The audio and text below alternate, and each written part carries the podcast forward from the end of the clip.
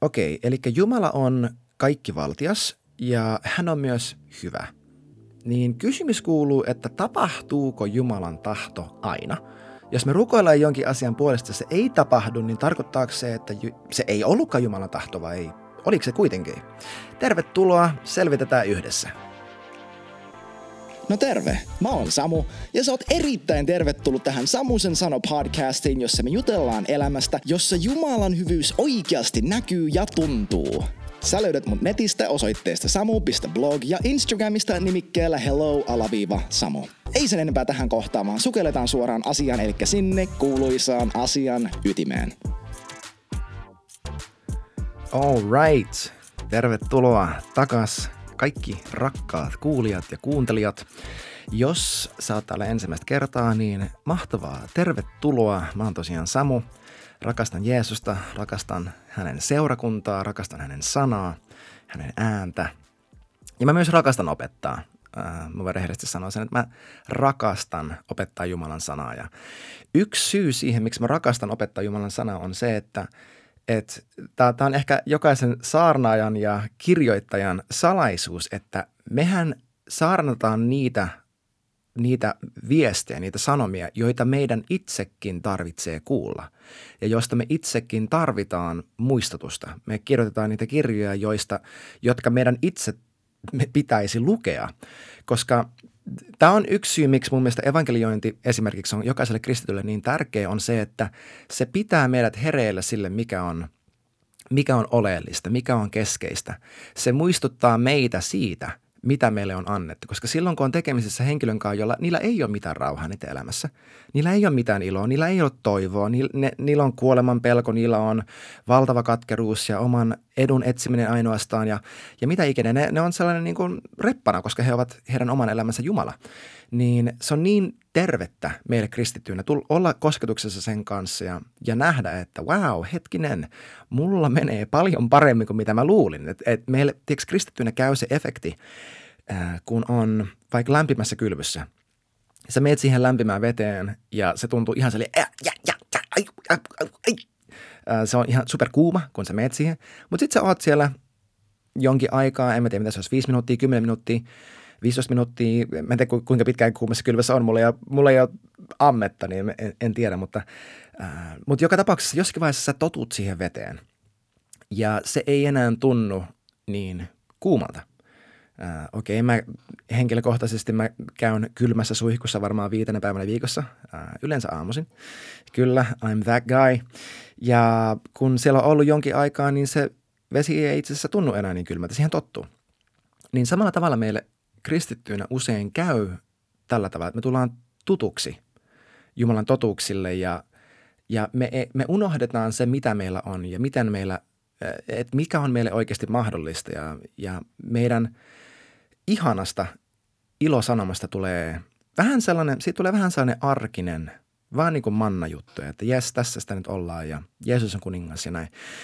Niin meille on tosi, tosi tärkeää saada muistutusta siitä – mitä meillä on. Myös, myös siksi, että okei, se pitää meitä hereillä muuta maailmaa ja heidän muiden ihmisten tarpeita varten. Ja se antaa meille enemmän iloa, antaa meille enemmän toivoa ja kaikkea näin. Mutta, mutta myös siksi, että koska me voidaan kävellä tai, tai kulkea jossakin raamatun ilmestyksessä tietyillä eri tasoilla. Y- ymmärrätkö, mitä mä tarkoitan? Että et sulla voi olla ilmestys siitä, että Jeesus on vaikka vapauttanut sut – ää, jostain synnistä. Ja sulla on tietyn tason ilmestys siitä, siis sä kuljet sen sun ilmestyksen tasoisessa vapaudessa.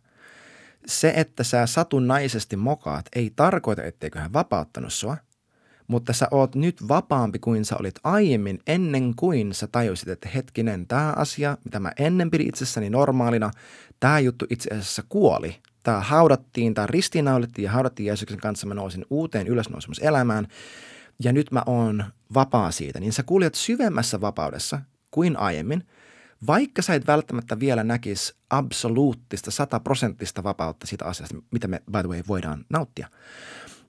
Niin samalla tavalla parantumisen kanssa tämä koko aihepiiri, jumalallinen terveys, se mistä Jeesus on maksanut meidän fyysisessä elämässä, meidän fyysisen ruumiin kohdalla. Me voidaan kulkea eriävillä tasoilla tässä todellisuudessa. Ja sama on totta munkin tapauksessa. Mulla on ollut vaiheita mun elämässä, kun mä oon esimerkiksi, mä oon nähnyt säännöllisesti joka viikko, että Jumala yliluonnollisesti parantaa jonkun mun käsien ja suuni kautta. Että mä, mä käsken, mä lasken kädet jonkun päälle ja he tulee terveeksi. Mulla on ollut vaiheita, kun mä en ole nähnyt tätä vaikka puoleen vuoteen siksi, että mä en ole ollut siinä aktiivinen. Mulla on ollut vaiheita, jossa mä oon saattanut olla äh, yli puoli vuotta, seitsemän, kahdeksan kuukautta niin, että mä vaan kerta kaikkiaan en pysty tulemaan sairaaksi. Ja mulla on ollut jaksoja, jolloin jotkin asiat, jotkin oireet, fyysiset oireet, ne on, ne on pyrkineet pysymään mussa kiinni. Ja mä oon omaksunut ne ja oon unohtanut, äh, mistä Jeesus on maksanut ja, ja kaikkea tällaista, niin me ollaan kaikki matkalla syvempään ilmestyksen, siihen Efesolaiskirjan 4 Kristuksen täyteyteen, että mitä varten apostolit, profeetat, evankelistat, äh, opettajat, paimenet annettiin. Sitä varten, että me tultaisiin täyteen Kristuksen mittaan, niin sanottuun täyteen miehuuteen tai täyteen aikuisuuteen hengellisesti, että me näytettäisiin täysin satapinnaa Jeesukselta, koska tämä on se, mihin meidät on kutsuttu, eikö niin? Eka Johannes 2 ja 6, kuka ikinä sanoo pysyvänsä hänessä, tulisi elää sillä samalla tavalla kuin jolla hän elää. Eli kaikki tämä sanoakseni, että mä henkilökohtaisesti tarviin tätä opetusta. Mikään tässä sarjassa ei tule korkealta ja kovaa ja niin kuin mä olisin jo saapunut perille, koska mä en tiedä huomasiksä, mutta mun ääni on tällä hetkellä painoksissa. Miksi? Siksi, että mulla on lieviä flunssaoireita, jotka nytkin pyrkii lamannuttamaan, mutta pyrkii väsyttämään mua, pyrkii uuvuttamaan mua ja pyrkii estämään mua tekemästä sitä, mitä Jumala tahtoo mun tekevän, eli opettavan hänen sanaa Suomen seurakunnalle. Mutta totta kai me ei kuunnella sitä, mitä meidän olosuhteet sanoo, vaan me kuunnellaan sitä, mitä Jeesus sanoo. Ja hän sanoi minulle, että antaa palaa vaan. Joten tässä sitä ollaan. Ja me ollaan tosiaan, jos tämä on eka jakso tätä tervesarjaa, mitä sä kuuntelet, niin me ollaan katettu jo aika paljon noiden ensimmäisen neljän jakson aikana. Ja totta kai se on hyvä mun sanoa, mutta ne oli tosi hyvät ne neljä jaksoa. Mä vahvasti suosittelen, että sä meet ja kuuntelet ne, koska tämä on valtaosalle meistä suomalaisista kristityistä.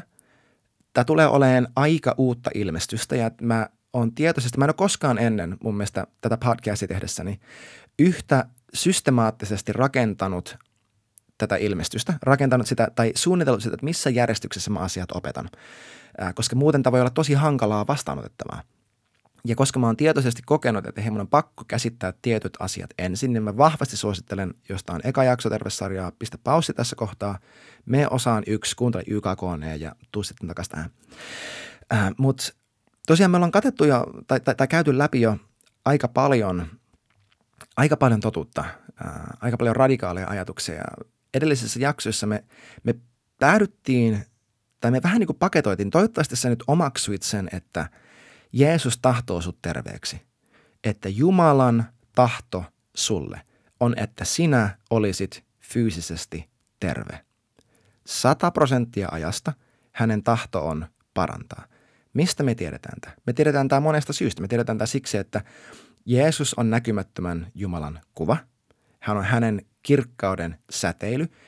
Kolossalaiskirja 1, hebrealaiskirja 1, Johanneksen evankeliumi luku 1 sanoo, että kukaan ei ole koskaan nähnyt Jumalaa, mutta hänen ainokainen poika on hänet ilmoittanut meille. Eli Jeesuksessa itsessään me nähdään täydellisesti Jumalan tahto. Me ei nähdä sitä meidän kokemuksissa – siinä, mit, mihin rukouksiin lainausmerkeissä ollaan tai ei olla vastattu. Me ei nähdä sitä Paavalin pistimessä tai Jobin kärsimyksessä tai vanhan testamentin kertomuksissa tai siinä tai tässä ja epafroditus ja mitä ikinä.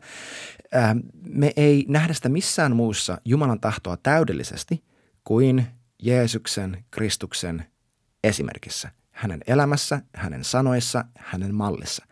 Ja Jeesus paransi kaikki. Me, me luettiin monta raamatujaetta, jotka käy läpi sen, että Jeesus paransi joka ikisen ihmisen, joka hänen luokseen tulee. Joten jos sä tänä päivänä oot sairasta, tuut Jeesuksen luo ja sä kysyt, haluatko sä tehdä mut terveeksi? Arva, mikä hänen vastaus on.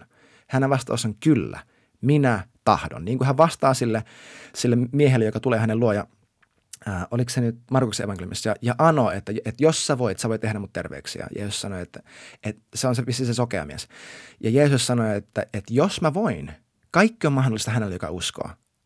Ja sitten hän sanoi, että mä tahdon. Ehkä mä sekoitan tässä kaksi eri tarinaa, mutta joka tapauksessa ne on kumpikin totta, että hän, hän kykenee ja hän tahtoo. Jumala pystyy tekemään sut terveeksi ja hän tahtoo tehdä sut terveeksi. Me myös katsottiin sitä, tai käytiin läpi sitä, että itse asiassa sut on jo 2000 vuotta sitten parannettu. Sut on menneessä aikamuodossa parannettu. Hänen haavojensa kautta. Jesaja 53, se suoraan siellä lukee, että hänen haavojensa kautta meidät on parannettu. Hän itse kantoi meidän sairautemme, meidän kipumme hän kärsi. Hänen fyysisessä ruumissaan silloin. Ja Jesaja laittaa sairauden ja synnin samaan kategoriaan, koska niillä on kummallakin sama lähde, ne on kumpikin kuolemaa. Et sairaus tässä maailmassa on yksinkertaisesti, se on yksi synnin seuraamuksista. Ja Jeesus ei vapauttanut meitä ainoastaan synnistä, vaan synnin seuraamuksista. Matteus, oliko se luvussa 8, ja 17, ää, Matteus, se, hän todistaa, että Jesaja 53 ei käsittänyt mitään pelkkää henkistä hyvinvointia, vaan nimenomaan fyysisen parantumisen. Joten Jeesus on jo maksanut sun fyysisestä terveydestä ja Jumala tahtoo sut terveeksi. Ja se, että se ei vielä näy sun elämässä, ei tarkoita, etteikö se olisi totta, koska meidän, siis Jumala on tehnyt paljon ja moni asia on totta meidän elämässä, vaikkei se vielä näkyisi. Galatalaiskirja 5 se lukee, että kuka ikinä on Kristuksessa, on jo ristiinnaulinnut ruumiinsa himoineen ja haluineen. Okei, näkyykö toi täydellisesti mun elämässä? Ei välttämättä. Roomalaiskirja 6 sanoo joku vitsi kymmenen kertaa, että me ollaan kuoltu synnille. Näkyykö se täydellisesti mun elämässä? Ei vielä näy täydellisesti mun elämässä, mutta kiitos Jeesus, mä menossa sitä kohti, että se tulee näkymään. Eli se, että sun fyysisessä ruumiissa, että mun fyysisessä ruumiissa ei vielä näkyisi täydellisesti se, että hänen haavojensa kautta meidät on jo parannettu mennessä aikamuodossa, ei tarkoita, etteikö se olisi totta. Jeesus on jo tehnyt sen. Hän on jo tehnyt sen ja me ollaan uskovaisia matkalla tätä syvempää, tätä täydellistä totuutta kohti, että Jeesus Kristus saisi meidän elämässä, meidän ajatuksissa, meidän tunteissa ja meidän ruumiissa, ihmissuhteissa, kaikissa, kaiken sen, mistä hän maksoi. Jumala tahtoo, että sä saat olla terve, että sun puoliso, sun lapset, sun vanhemmat, että kaikki saa olla terve. Hän on maksanut siitä – mutta tässä jaksossa mä haluan alkaa käsittelemään, no me ollaan jo puoli välissä, mutta mä haluan paneutua siihen, että, että jos Jumala kerta niin tahtoo, niin miksi niin ei aina tapahdu? Ja mä haluan alkaa, alkaa vähän avaamaan tätä ajatusta, että, että jos kerta Jumala voi ja jos hän tahtoo, niin miksi ei? Koska mä melkein voisin sanoa, että kuka ikinä tätä kuuntelee, jos sä oot koskaan rukoillut sairauden puolesta, niin mä väittäisin ehkä varmaan sadan prosentin todennäköisyydellä, sä oot rukoillut jonkun puolesta ja sä et nähnyt, että mitään muuttui – Miksi? No lähtään käsittelemään vähän tätä aihetta. Mä haluan lähteä siitä, että, tai esittää tällaisen kysymyksen, että tapahtuuko Jumalan tahto aina? Tapahtuuko aina niin kuin Jumala tahtoo? On englanniksi täällä, täällä ilmaisu, että the sovereignty of God. Eli se, että Jumalan suvereenius tai että Jumala on suvereeni. Ja tällä ajattelulla käy, tarkoitetaan sitä, että Jumala – täydellisesti hallitsee ja on kontrollissa kaikista maailman tapahtumista. Että, että kaikki, mitä maailmassa tapahtuu, loppupeleissä menee just niin kuin hän haluaa. Että Jumalalla on suunnitelma ja jokainen hyvä ja huono asia, mitä meille tapahtuu, on osa tätä suunnitelmaa, koska Jumalan tahto aina tapahtuu, uh, God is in control. Tiedätkö tämä niin kuin Jesus take the wheel – ajattelu. Mä haluaisin haastaa tätä, että tapahtuuko näin todella aina. Koska toka Pietari 3 ja 9, siellä Pietari kirjoittaa, että Jumala ei nimittäin tahdo, että kukaan joutuu kadotukseen, vaan että kaikki kääntyisivät – että Jumala ei tahdo, että kukaan joutuu kadotukseen, vaan että kaikki kääntyy. Sitten on toka Pietari 3 ja 9. Ja ekassa Timpan kirjassa luvussa 2 siellä myös lukee sille, että Jumala tahtoo, että kaikki ihmiset pelastuisivat ja tulisivat tuntemaan totuuden. Tämä on aika selkeästi sanottu. Mä en muista koskaan lukeneeni Jeesuksen sanoja, jossa hän sanoisi, että minä en tahdo, että te tuutte tuntemaan totuuden. Mä en tahdo, että te pelastutte. Mä en tahdo, että te tulette mun luo. Aika päinvastoin, että hän koko ajan vetoaa. Siellä jopa lukee sille, että kun ihmisen poika korotetaan maasta, hän vetää kaikki hänen puoleensa. He will, I will draw all men to myself, Jeesus sanoi. Eli Jumala vetää kaikkia hänen puolensa. Hän tahtoo, että kaikki pelastuisivat, että kukaan ei joutuisi kadotukseen, vaan että kaikki kääntyisivät. Onko totta? Mä sanoisin, että näin on totta. Mutta sitten Matteus 7 vuorisanassa Jeesus, Jeesushan vetoaa, että menkää sisään kapeasta ahtaasta portista, sillä se, se portti on avara ja tie leveä, joka vie kadotukseen, ja monet menevät siitä portista sisään. Eli monet menevät kadotukseen, ja suhteessa harva päätyy kääntymään ja tulee Jumalan luo. No mitä tämä tarkoittaa? Jumala tahtoo ja niin ei silti tapahdu, niin mikä, mi, mitä tässä oikein on? Onko Jumala niin voimaton, että hän ei saa hänen tahtoaan aikaa vai, vai mitä t- tässä on oikein meneillään? Rakkaat, mä haluaisin väittää niin, että Jumalan tahto ei automaattisesti aina tapahdu. Miksi? Koska Jumala ei koskaan, äh, hän ei koskaan dominoi, kontrolloi, harjoita ikään kuin noituutta siinä, siinä mielessä, että hän, hän vaan mikä on override suomeksi? Hän niin kuin vaan marssii ihmisen oman tahdon yli, että hän talloo ihmisen oman tahdon. Jokaisella ihmisellä on oma tahto. Ja ainut tapa, miten Jumalan tahto pääsee tapahtumaan täydellisesti meidän elämässä, on meidän tahdomme kautta.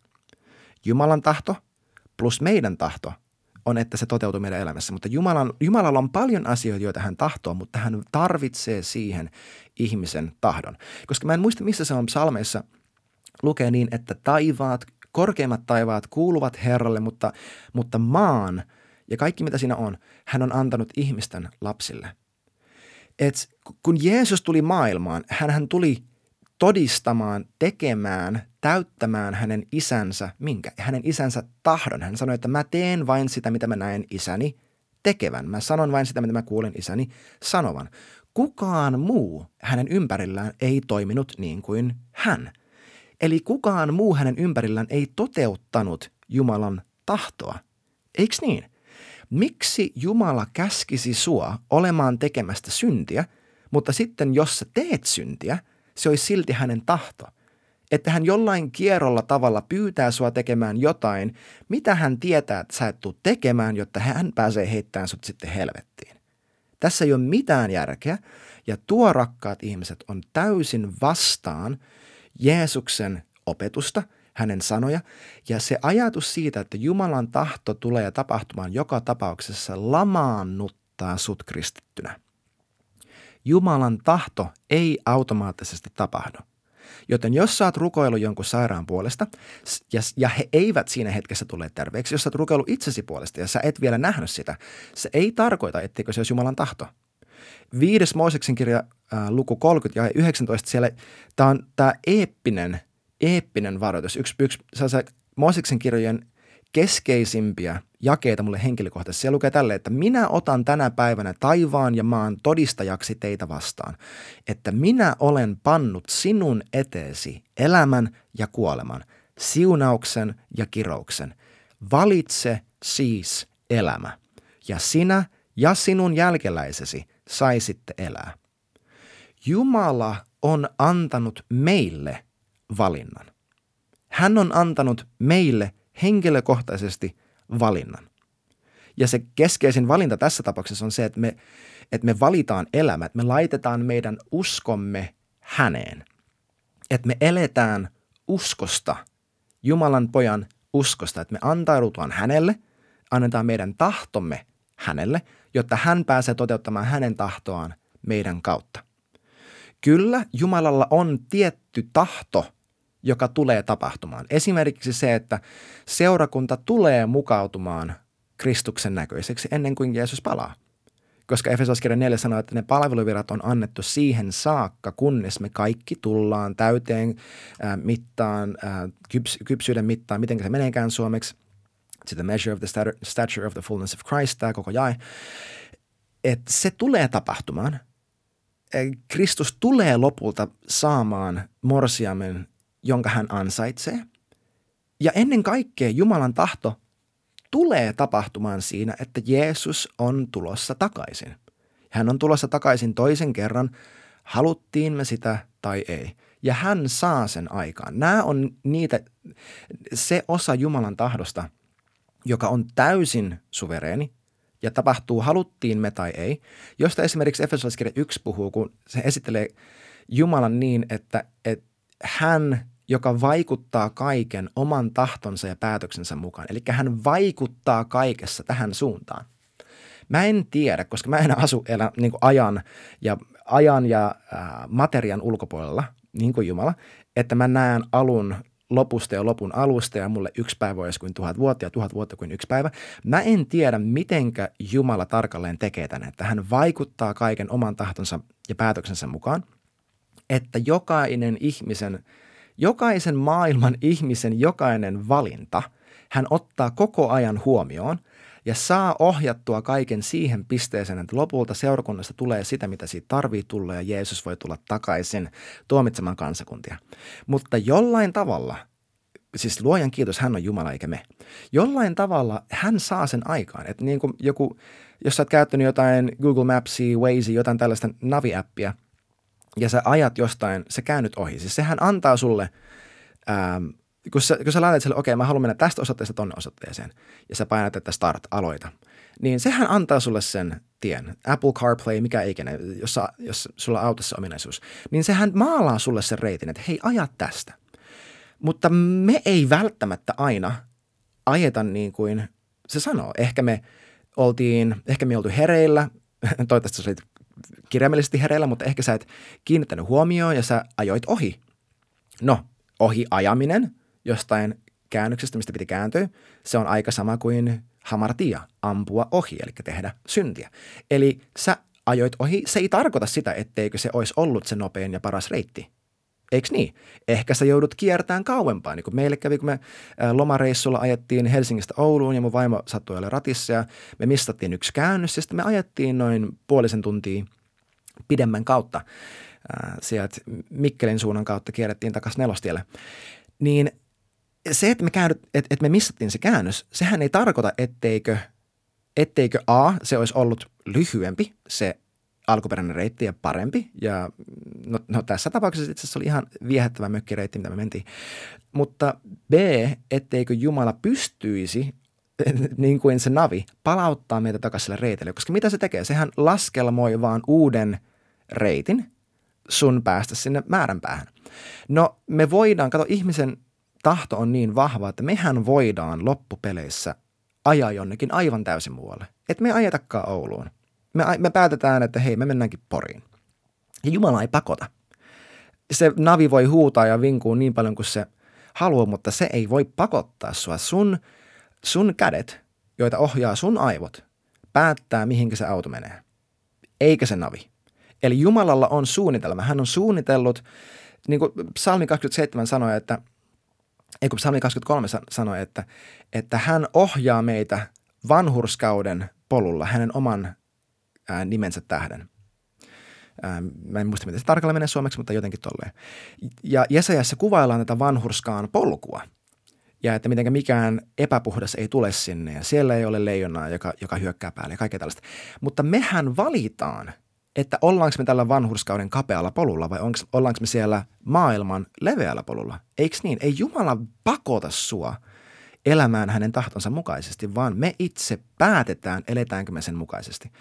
Ja niin hullulta kuin se kuulostaa, niin koska Jumalan tahto on, että me tullaan terveeksi, niin loppupeleissä, ja, ja please, mä en nyt halua syyllistää ketään. Mä en halua, että tästä tulee joku ihme lakihenkinen, yritä vaan kovempaa ja olet niin paha ja mikset jo osaa, koska hei, mun ääni on painoksissa, joten mä en voi syyllistää tässä kohtaa ketään.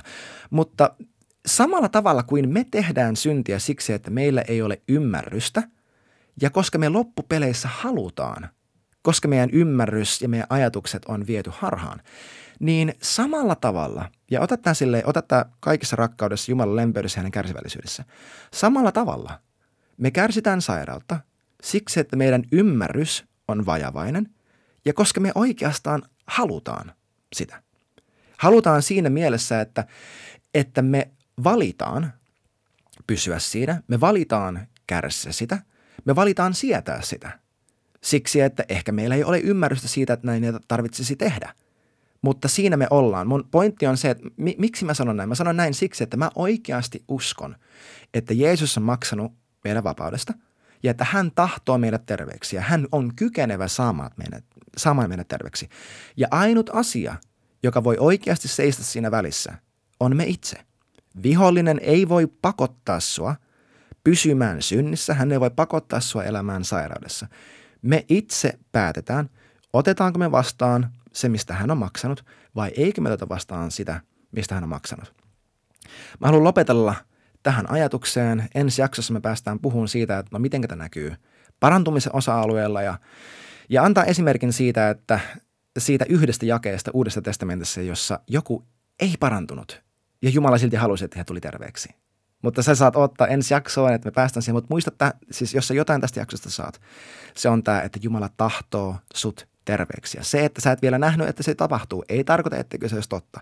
Hän tahtoo ja meidän vastuu, meidän etuoikeus on kasvaa hänen tuntemisessa, jotta hänen hyvä tahto pääsee tapahtumaan meissä, koska hän rakastaa meitä aivan kamalan paljon ja hän koko ajan muovaa meitä hänen oman poikansa kuvaksi.